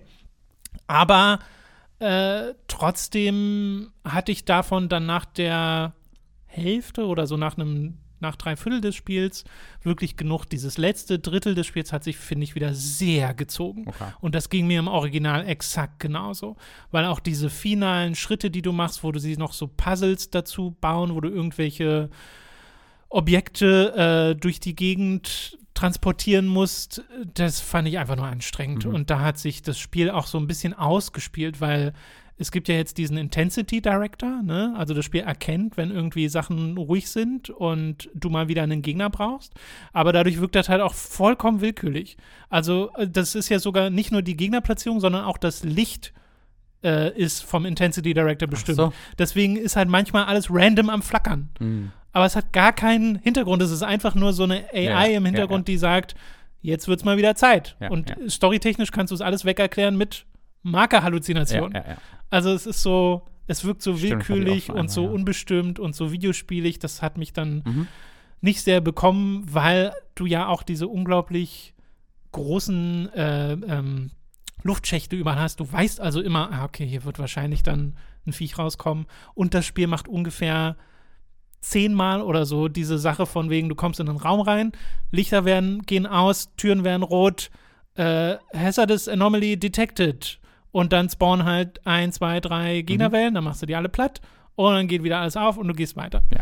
Und nach dem vierten Mal hast du halt genug davon gesehen. Also dann ist es ja keine spielerische Überraschung mehr, sondern nur noch dieses, äh, Ja. okay, mache ich jetzt halt. Ja, hier mache ich den Kampf und der Kampf macht Spaß, sure, aber auch das, ähm, weiß nicht, hat sich dann so ein bisschen ausgelaufen. Und deswegen bin ich da am Ende rausgegangen bei den Credits und dachte mir so, ja, das ist ein kompetentes Remake und das ist visuell richtig toll gemacht und ein paar der Zusätze sind cool. Es gibt ja auch neue Bossgegner zum Beispiel oder so Oh, erweiterte Bossgegner Cool. ähm, wo auch echt spektakuläre Sachen teilweise passieren. Aber ich würde jetzt nicht behaupten, dass das ein maßgeblich besseres Spiel ist als, der, als das Ursprungsspiel. Ich würde sogar sagen, Aber es ist eine große verpasste Chance. Geschichtlich irgendwo eine Meinung dazu? Ja, also Weil das, das sind ja Ich- die größten Unterschiede, die ich bisher auch gemerkt ja, ja. habe. Also die Charaktere sind vor allem die Charaktere, die nicht Isaac sind, finde ich, sind deutlich besser und nachvollziehbarer geschrieben. Äh, und das hat mir schon gefallen, auch dass da zum Beispiel Nicole ja viel mehr vorkommt Dass im ganzen Figur Spiel, dass sie wirklich nur, genau ja. ein Charakter wird. Aber es läuft ja trotzdem auf den gleichen Twist hinaus, den du Mhm. schon von 20.000 Metern Entfernung kommen siehst. Mhm. Also eigentlich ab der ersten Cutscene kommen siehst, wenn wir Mhm. mal ehrlich sind. Und das, weiß ich nicht, hat dann wenig Impact. Sie verändern halt, finde ich, nicht genug, als dass es mich nochmal wirklich überrascht, Okay. sondern fügen dann halt diese neuen Charakterzeichnungen hinzu, die ich sehr mag, außer die von Isaac selbst, weil ich finde, da machen sie nicht genug, um den zu einem nachvollziehbaren Charakter zu machen. Auch da kannst du ganz viel von den komischen Reaktionen wegerklären mit, naja, ist der Einfluss des Markers. Äh, aber das hat mir nicht so viel gegeben. Da gibt es diverse Momente im Spiel, wo ich denken würde, Isaac, Mhm. helft ihm doch jetzt mal oder sag doch mal was. Und Ja. er macht das halt nicht. Und das, äh, weiß ich nicht, ist dann eher befremdlich. Ja. Und ich finde den Sprecher mag ich auch nicht so sehr von. Den Sprecher mag ich tatsächlich äh, ganz gern. Es gibt, also es ist so ein bisschen, ob das Writing mitmacht oder nicht, weil es gibt halt diese eine Stelle, ich weiß nicht, ob wir die letzten Mal im Podcast schon erwähnt hatten, äh, wo der ähm, verstorbene Captain des Schiffes äh, als Necromorph erwacht Mhm. und du be besiegst ihn halt in einem ordentlichen Kampf, weil der stärker ist als die anderen und direkt, wenn du ihn besiegst, äh, sagt halt Isaac nur so, fuck! und das war halt Ja. so eine nachvollziehbare Reaktion, von denen gibt es zu wenig in der Zeit, in der ich gespielt habe. Das, Das- fand ich richtig toll. Das, das stimmt. Diese Art von Reaktion ist manchmal sehr passend, auch wenn du sehr lange stompst, dann kommen halt auch manchmal so. So, Ja. ich weiß es nicht ganz genau, was er sagt, aber die already oder sowas. Oh, aber wirklich? auf eine, auf eine. Art und Weise, wo ich so das sehr nachvollziehen Ja. will. Das ist ja so ein unglaublich aggressives Manöver. Das macht dieser so viel Stomp. Spaß. Äh, der macht auch Spaß, der ist auch sehr befriedigend. Sorry, aber jeder, auch menschliche Leiche. Also manchmal sterben die Leute vor mir so, äh, hilf mir und, und dann, mh, ja, rip, stomp, stomp, ich, stomp, ich, stomp, ich, ich stomp. stomp schon, bevor die fertig sind zu stompen. weil, ich, weil das ist ja wirklich so, das kommen ja manchmal diese Fliegeviecher, die Mhm. dann inji Oh ja, injizieren, also guter dann Punkt. werden die ja wirklich zu Necromorphs. Guter Punkt, ja. Sorry, Also sto stomp away. wir haben keine Zeit. Stirb. Ich finde, es ist aber insofern eine verpasste Chance, weil Dead Space hat. Äh, Dead Space ist die Art von Spiel, wo ich sagen würde, ein spielerisches Remake lohnt sich hier voll. Hm. Aber nicht ein grafisches. Ein Mhm. grafisches Remake, finde ich, war nicht unbedingt nötig. Ich finde, Dead Space 1 sieht immer noch toll aus und ein Remaster hätte vollkommen gereicht auf der Ebene. Natürlich sieht das Remake jetzt großartig aus, also das will ich gar nicht verneinen, auch wenn ein paar der Animationen und so immer noch ein bisschen komisch sind. Charaktermodelle sind ein bisschen Ähm, enttäuschend, finde ich. Ja, die Gesichter so. Ja. Ähm, aber die spielerischen Änderungen, die man hier hätte, also man hätte entweder ganze Sektionen komplett ändern müssen, finde ich, um sie interessanter zu machen, oder, und das finde ich wäre vielleicht sogar das Beste gewesen, sie streichen, Ja. sie straffen. Ja, da du halt, da haben wir drüber geredet, da darfst du nicht, da Genau, das traut sich halt keiner. Alle rioten. Es hat bei drei ja schon nicht funktioniert, da war es ja auch eher aus Zeitgründen, wurde es ja da gemacht, Ja. scheinbar. Äh, also bei Resident Evil 3, darüber rede ich, das Remake. Ähm, das geht mir ja auch im Kern genauso. Ähm, ich äh, hätte eine Frage und zwar äh, hatte ich die Erfahrung gemacht, ich habe das Spiel auf normal gestartet. Ich weiß nicht, ob man im Spiel den Schwierigkeitsgrad ändern kann. Ich hoffe es ein bisschen, weil ich hatte sehr das Gefühl, dass es sehr einfach war, wenn du das Spiel bereits kennst. Ähm, also ich bin Ähm. beim Anfang, oder dem Anfang, ich bin ja gerade am Flight Deck angekommen, dann kommt dieser eine dicke Brute, den du killst, und das habe ich Mhm. gerade gemacht. Ich bin so vierte, fünfte Kapitel.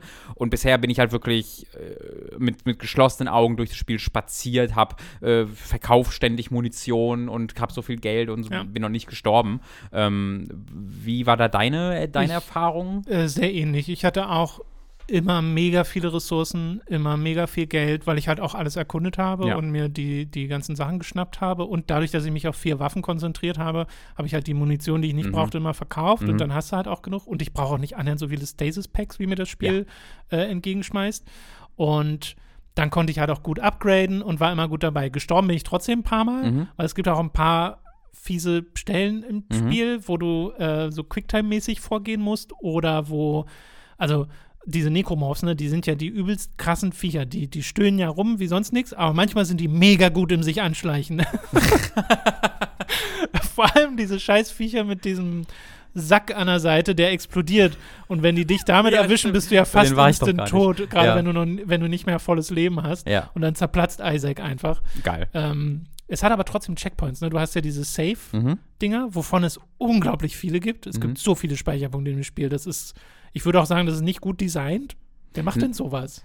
Ja, die Frage ist halt, ob es noch Speicherpunkte braucht. Aber ähm, grundsätzlich ja, eben. ist das also lieber als ich, ich andersrum. finde, du könntest halt ein Checkpoint-System haben Ja. und entweder Quicksaves und das Spiel ist sehr nah dran, an Quicksaves zu haben, weil es die so oft gibt. mhm. Oder du hast halt wirklich diese festen Speicherpunkte, wo du dir wirklich überlegen musst, renne ich jetzt nochmal zurück? Ja. Speichere ich nochmal sicherheitshalber, Ja. weil ich dieses Risiko nicht eingehen will, Ah, weil ja, das nee, ja das auch stimmt. Spannung erzeugt. So ist das Spiel also, eigentlich nicht aufgebaut, um dieses, um diese Ding drum, ne? Du bist Nee. nie, du, weil du bist ja auch eigentlich selten, ne, in dem, Fall- in dem Sinne ist es ja wirklich sehr wenig wie Resident Evil. Du bist ja sehr wenig in diesen offenen Gebieten unterwegs, sondern eigentlich recht linear Genau. in einem offenen Anschein eines. Gebietes, aber ähm, da hast du völlig recht, da hätte man eigentlich direkt auf ein simples Auto-Save-System zurückgreifen ja, können. Ja, und ich meine, hat es ja teilweise so ein bisschen. Und auf der Xbox hat es auch Quick Resume, deswegen, ich habe das Spiel dann eh noch nie, äh, Mhm. das Hauptmenü eh kein zweites Mal gesehen.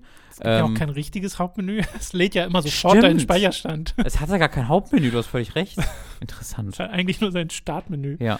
Ähm, ansonsten, auf der, ich habe es auf der Xbox Series X gespielt, da sind mir manchmal, also schon regelmäßig, weil jedes Mal, wenn dein Ziel sich updatet oder manchmal auch, wenn du eine Tür öffnest oder so, merkst du so Mikroruckler Mhm. äh, und irgendwann fand ich die ein bisschen sch- störend, aber jetzt nicht so schlimm, äh, stören jetzt die Spielbarkeit nicht so sehr und manche Übergänge von ähm, Gameplay in Cutscenes sind ein bisschen ungelenk, also Mhm.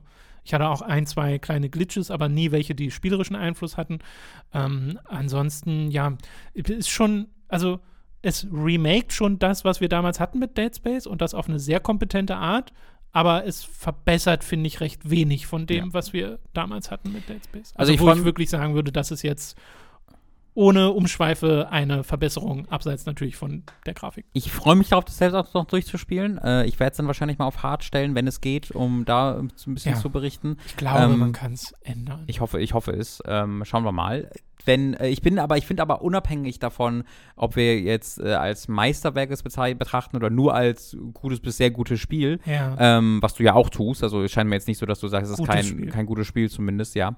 Ähm, ich finde es total, ist ein voll das gute Zeichen, dass äh, ein AAA-Studio wie Motive so ein Ding in zweieinhalb Jahren halt mal entwickeln kann oder zwei bis zweieinhalb Jahren. Wir haben ja, Ja. äh, sehr, äh, sehr ähm, transparente Infos über diese Entwicklung des Spiels bekommen. Es war so ein bisschen das Anti-Hi-Fi-Rush, das heißt, es wurde früh angekündigt und dann wurden halt wirklich, also äh, es gibt Entwickler-Tagebücher und Livestreams, wo Ja, du wirklich ja. die Entwicklungsumgebung halt siehst und das ist alles total cool, äh, dass sie da in dem AAA-Bereich so frei waren, das alles zu zeigen ähm, und dass sie halt dann geschafft haben, dieses Spiel so konsequent zu remaken äh, und zu veröffentlichen, ohne scheinbar große Probleme oder Pitfalls äh, auf dem Weg dahin, gibt mir Zuversicht für das, was Motive halt in Zukunft weiterhin macht. ja. Ähm, und da freue ich mich halt drauf und hoffe drauf, dass wir mehr von dieser Reihe auch sehen. Es ist Zukunft. auch, vielleicht sollte man sich auch nochmal in den Kopf rufen, Dead Space ist wirklich ein Actionspiel.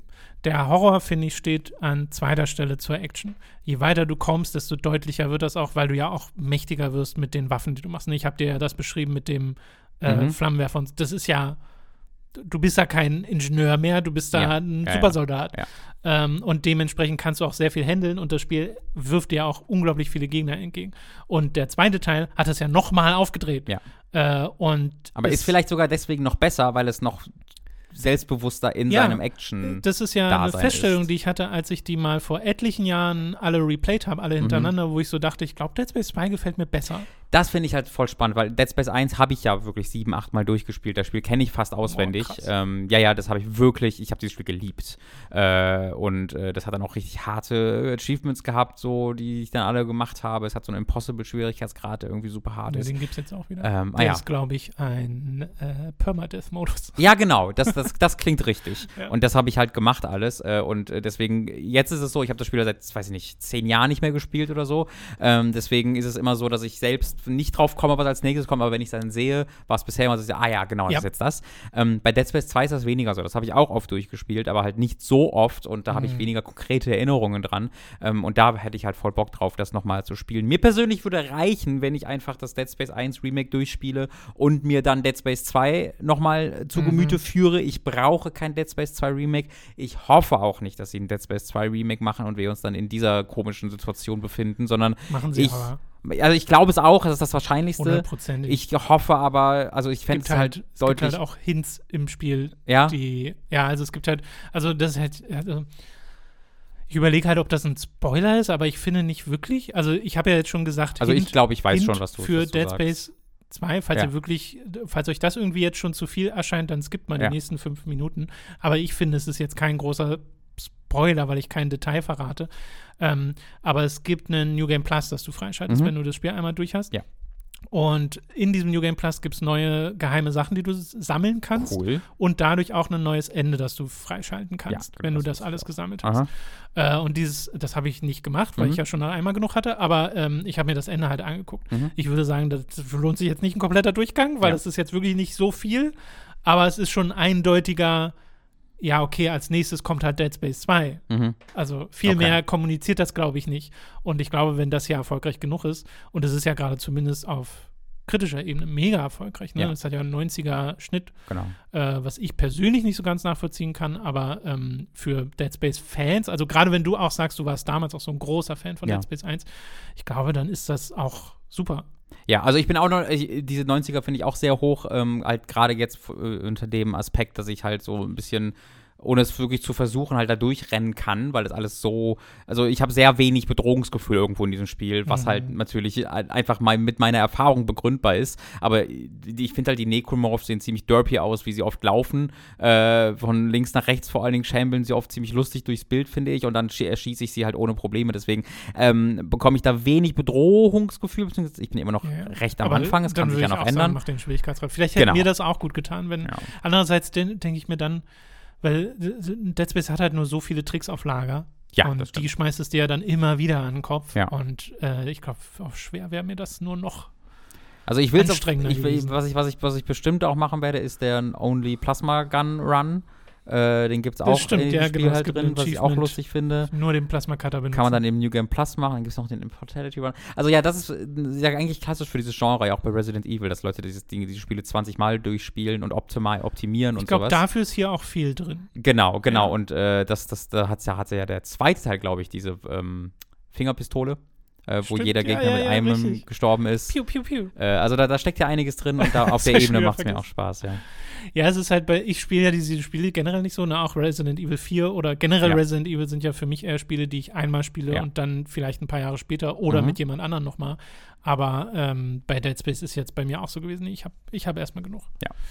Gut, dann soll es das zu Dead Space Remake gewesen sein. Äh, wir reden noch über Risen. Und warum reden wir über Risen. Risen? Weil das jetzt auf der Switch erschienen ist. Aha. Also nicht nur auf der Switch, auch auf anderen Plattformen, weil ich habe auf der PlayStation 4 auch schon Werbung gesehen für Risen. Dachte mir so, oh.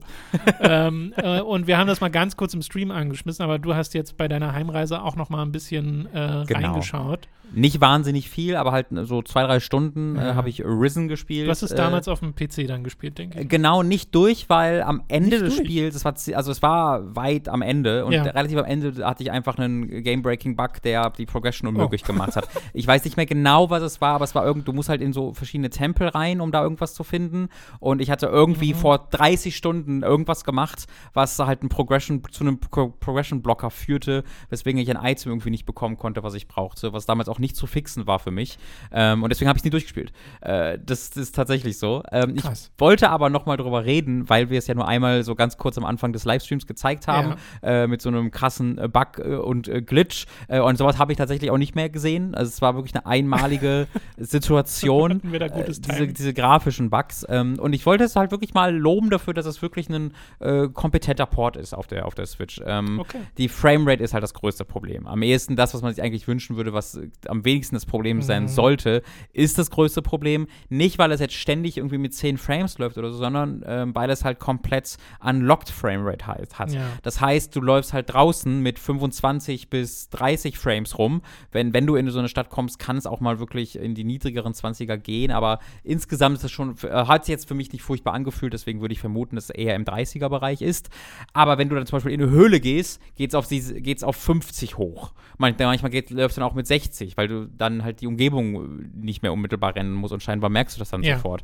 Und deswegen ist es ganze Zeit also komplett am Hin und Her wechseln. Mal bist du mit 25 unterwegs, dann mit 40, dann mit 45, dann mit 50 Das und du klingt dann aber nicht so kompetent, Robin. Nee, das auf der Ebene muss ich das so sagen, ist es nicht besonders kompetent und ein ganz einfaches 30 FPS-Log würde da helfen, auch wenn ich der Meinung bin, dass auch eine 60 FPS-Version bei einem 2009er PC-Spiel auf äh, Hardware, die dann ja 2013, wenn wir die Wii U mal nehmen, Ja, äh, ja, freundlich Äh, rauskam, sollte doch möglich sein, dass das vielleicht auch mit 60 Frames laufen Das finde ich auch bei Dragon's Dogma so schade, dass das auf Ja. der Switch mit 30 läuft. Ja, ja. Und ich glaube, selbst da auch ein bisschen droppt. Und ich meine, das sieht ja 100% nochmal einen ganzen Ticken besser aus als ähm, das, was, Ja. das, was Risen macht. Äh, dafür funktioniert aber ähm, das eigentliche Spiel ähm, überraschend gut. Also ich habe mir halt gedacht, okay, diese Steuerung wird wahrscheinlich so ein ganz seltsam zusammengehacktes äh, Mhm. Ding sein. Aber nein, sie haben ein eigenes Interface für gebaut, ähm, was super funktioniert. Sie nutzen das D-Pad für Shortcuts zur Karte, zu, ähm, zum Inventar und so etwas. Was ein bisschen seltsam ist, dass, dass du manchmal bestimmte so Item-Bildschirme nur mit dem Analogstick oder du kannst sie immer nur mit dem Analogstick durchscrollen, weil diese D-Pad ähm, Buttons immer die Abkürzung sind. Das heißt, Ah. wenn du im Inventarscreen bist und nach unten drückst auf dem D-Pad, landest du trotzdem auf der Karte. Oh, weird. Und wenn das, also das wird nie Ja, ja, deaktiviert. das heißt, da musst du immer mit dem Analogstick durchgehen, was ein bisschen komisch ist. Ähm, aber ansonsten ist die Steuerung echt gut gelungen und äh, hat tatsächlich für mich äh, sehr, sehr schnell Sinn ergeben. Ähm, und dann war es war, hat tatsächlich Spaß gemacht, in dieser Welt mal tatsächlich zu interagieren. Ich finde ja, Risen ist ein richtig gutes Spiel von Piranha Bytes, trotz aller, trotz aller technischen Unzulänglichkeiten, die es hier definitiv gibt. Ähm, aber äh, so im Zug zu sitzen und Risen spielen zu können und in dieser Atmosphäre so ein bisschen mich verlieren zu können, das hat mir richtig Freude bereitet trotzdem. Äh, ich würde allerdings auf jeden Fall sagen, dass man auf einen Sale warten sollte, weil ähm, diese Port, der kein Remaster ist, sondern wirklich ein Port, ist nicht gut genug, dass er die, ich glaube, 30 Euro, die es jetzt kostet, Mhm. irgendwie begründet. Also für einen Zehner ähm, kann man und sollte man sich das mal näher angucken, falls man Interesse an Risen hat. Aber 30 Euro hätte es schon wirklich ein Remaster sein müssen. Und das ist es nicht Ja, beim ich meine, Ansatz. hier steht es ja so ein bisschen in Konkurrenz mit der Steam Deck-Variante, ne? Weil das ist ja Das ist der guter Vergleich, Punkt, den ja. du machen kannst und da läuft es dann ja nehme ich mal an, besser und Ja, du hast die. Falls ihr darauf Zugriff habt, ist das, glaube ich, auf jeden Fall die die beste VFA, Option. genau. Ja, aber finde ich trotzdem lustig, dass es jetzt so random diesen Switch-Port gibt. Und Risen war doch das Spiel, das erste, wo sie sich quasi von Gothic verabschiedet Mhm. haben, weil sie gesagt haben, nee, hier mit Joe Wood oder wer es war, machen wir Die nicht wurden, mehr. genau, das, äh, das erschien so ziemlich zeitgleich oder ähnlich halt mit Gothic 4. Äh, das dann von Spellbound, glaube ich, Genau. entwickelt wurde und halt von Joe Wood gepublished. Äh, aber das war deren erstes Projekt nach Gothic 3, wo sie dann gesagt haben, okay, wir wollten das größte Spiel aller Zeiten machen mit Gothic 3. Hat nicht so gut geklappt. Dann machen wir jetzt einfach nochmal, wir machen jetzt einfach wirklich straight up nochmal Gothic. Mhm. Und das ist es ja auch. Und Ja. deswegen gefällt es mir ja so gut, weil es ist so das, äh, naja, sie haben ja immer wieder, jedes Spiel, ihres Spiel ist einfach nur Gothic, aber kein Spiel so sehr wie Risen. okay. Verstehe. Ja, äh, ich will übrigens eine kleine Anekdote da noch. Ich habe noch was auf der Switch durchgespielt, was aber keine einzige Kategorie hier begründet, nämlich Castlevania. Welches? Das erste. Ich habe das Original Das erste. Castlevania durchgespielt, weil ich mir gerade so eine, es gibt so eine siebeneinhalbstündige Castlevania-Retrospektive von, ich glaube, es heißt I Finished a Video Game, der Kanal, die Mhm. super, super gut ist und auch super tatsächlich, also kurz und zum, kommt zum Punkt, aber es sind halt so viele Spiele, es sind halt alle Mainline-Titel Mhm. inklusive der Handheld-Spiele, äh, dass es trotzdem siebeneinhalb Stunden geht. Das habe ich mir so seit ein paar Wochen schon, gucke ich mal wieder ein Stück davon an und dadurch wurde ich selbst mal neugierig, da reinzugucken. Ähm, ich, ich, also, alte Spiele sind nicht so gut, Tom. Oh, Castlevania ist voll gut, Robin. Also, das Was ist schon? Trash. Das ist doch kein Ich Trash. finde, das ist, wäre, also wenn ich nicht einen Quick-Save und einen Quick-Load-Button gehabt hätte, wäre es unspielbar für mich gewesen. Na, es ist, es ist hammerhart. Also ja, wenn man es auf klassischer Art spielt, ist es auf jeden Fall hart. Aber trotzdem Es ist, managebar. aber es ist ja, hier spawnen random Gegner endlos, die dann halt so ähm, hoch und runter Ja, fliegen. ja. Du selbst kannst Die- aber nur straight nach oben oder nach links Und du hast springen. immer diesen, wenn du getroffen wirst, diesen. Und du fliegst dahin und hast diesen. Moonjump, kannst auf nichts spontan reagieren. Es ist, also ich Ja. habe dann wirklich den Dracula-Kampf, habe ich halt wirklich, mit jedes Mal, den ich ihn getroffen habe, habe ich Quick-Save gemacht und wirklich wurde Quick-Load Ist ja gemacht. auch sehr legitim, wenn man das Ähm, spielt, denke ich. Es war, es war, also ich habe mal, mal endlich meine Neugierde ähm, so ein bisschen. Das ist ja auch ein 20-Minuten-Spiel, wenn du so spielst, Ja. äh, weil es ja irgendwie vier Level hat mit sieben Gegnern und äh, fünf Bossen. Ähm, alte Spiele, Tom, 80er Jahre, 90er Jahre, also Mitte der, also vor Mitte der 90er Jahre waren Videospiele nix. Aber siehst du, du hast halt These. 20 Minuten gebraucht, aber wenn du es damals gespielt hast, waren es 20 Stunden Wirklich, Abenteuer. also die Vorstellung, dass du, also ich habe dann ja auch ab und zu einfach, wenn immer gestorben, habe dann gesehen, wo ich dann neu wieder anfangen müsste. Ja. Und da habe ich so, Alter, es ist, Das Ding ist ich verstehe das gar wenn nicht, man wie das einmal, möglich ist. Wenn man einmal drin ist in diesem Modus von, ich benutze jetzt Safe States, ja. dann kommt dir halt alles, jeder Widerstand, glaube ich, wie zu viel vor. Vielleicht, weil du immer direkt äh, nur vor dieser eine Wand Genau, rennst. du hast sofort diese Möglichkeit zu sagen, nee, ich mache das jetzt nicht nochmal. Aber die Vorstellung, dass du halt diesen einen Dracula-Versuch hast und dann halt vielleicht zwei, dreimal stirbst und dann wieder von neu anfangen musst, dieses Level. Ja, natürlich, das ist scheiße. also du kannst ihn ja, also ich habe ich hab ja wirklich eine ganze Weile immer wieder versuchen müssen, indem ich quickloade, zu Ja, verstehen, ja, was ich da machen soll. Die Vorstellung, dass du das, also, boah. aber so bin ich ein Level gemacht. am Stück, also man kann auch richtig, man kann gut werden. Ja, voll. Also äh, gibt's ja, ne? Diese ganzen. YouTube-Longplays sind ja alle hier. Wir spielen sie einmal in einem Rutsch durch. Genau. Dann dauert's 20 Minuten. In meinem Fall hat's halt länger gedauert, weil ich dann die ganze Zeit auch quickloade. Ähm, aber war faszinierend. War, also war einfach interessant und spannend. Ja. Äh, ist, nicht, ist nicht meins. Spiel mal Super Castlevania. Das habe ich tatsächlich, vielleicht mache ich damit was. Ja. Vielleicht mache ich damit was. Äh, das ist interessant, weil Ja. Super Castlevania ist halt, da gibt es ja ein Sequelitis, glaube ich, von Ein was? I Ego Raptor zu Ach so, dieses Sequelitis-Video, die er damals gemacht hat. So, so, Wo er gar, gar nicht schlechte Punkte, wenn ich mich jetzt richtig, richtig erinnere, ähm, anbringt, weil das Spiel eigentlich zu einfach ist und die, dich zu mächtig macht. Hm. Das macht halt auch Spaß und es sieht toll aus und es klingt toll. ich wusste bis zu dieser Retrospektive gar nicht, dass es einfach so ein Remake ist von Castlevania. Und die auch, auch Naja. in Japan auch nur Castlevania Ja. heißt. Ja. Ja, es ist aber schon, es macht ja auch mehr. Sure, es ist halt aber, es ist das, was du wolltest, was Dead Space war. Genau. Super Dead Space hätte ich gern gehabt. genau. Super, das wäre so lustig, wenn wir einfach diese ganzen modernen Remakes hätten und die Ja, ja. in den 90ern einfach super Resident Evil 4. Das fände ich sehr, sehr Ich gut. finde das auch schön. Ja. Äh, nun gut, haben wir Castlevania nochmal mit drin, das freut mich sehr. äh, das soll es gewesen sein mit diesem Podcast. Ihr könnt uns unterstützen. Ihr könnt uns auch zum Beispiel positive Bewertungen geben auf iTunes, Spotify, YouTube und Co. Würde uns sehr freuen. Ansonsten freuen wir uns natürlich auch über euren Support auf patreon.com und steady.de. Da gibt es auch exklusive Inhalte. Ab 5 Euro bekommt ihr ihr da Zugriff auf alle, zum Beispiel den zweiwöchentlich erscheinenden Hooked on Topic Podcast. Diese Woche werden wir wieder einen neuen aufnehmen, wahrscheinlich zum nächsten Film. Dings, Ich denke auch, nehme ja. ich mal an. Ich habe Und- eine weitere Serie fertig geguckt dafür. Ah, ich habe einen neuen, äh, einen weiteren Film geguckt. Guck mal, lohnt sich. Der, uh, uff, ein Stop-Motion-Film. Oh. Ähm, oh, oh ja, ich weiß welcher. muss ich dir eigentlich die Blu-ray Ja, bitte. mitbringen, damit Sehr du gerne. den auch gucken kannst. Sehr, sehr gerne. Ähm, ich weiß gar nicht, wie du den finden wirst. Da habe ich viel Interesse dran, aber. Äh, und ihr ab, so, wo war ich, Robin? Wir waren gerade bei den Patreon-Supportern. Ja. Ähm, ab 10 Euro werdet ihr zu Feedback-SupporterInnen. Äh, eure Fragen kommen garantiert im Podcast, im Feedback-Podcast dran. Im nächsten, ab 25 werdet ihr zu Podcast-ProduzentInnen. Und euer Name wird hier in, im Podcast erwähnt. Wir bedanken uns jetzt nämlich bei den folgenden Podcast-ProduzentInnen. Board Penguin freut sich riesig über Neues von Mimimi. Chipza, Crushhead82, David Schmidt, Mats Hein und Leo Mittelberg.